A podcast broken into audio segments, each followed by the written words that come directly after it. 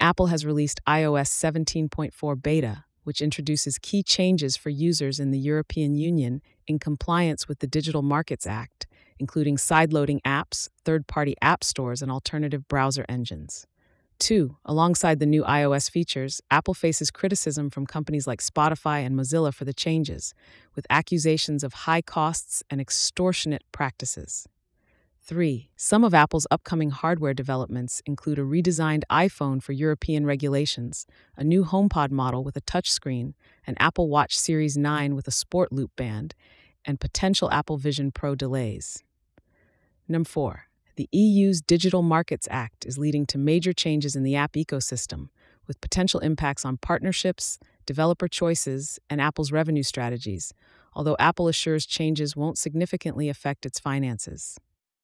5. Amidst various updates and sales, the Galaxy S24 Ultra boasts a display feature that reduces reflection by up to 75%, while Apple introduces 118 new emojis in iOS 17.4 and celebrates the Macintosh's 40th year with continued innovation expected.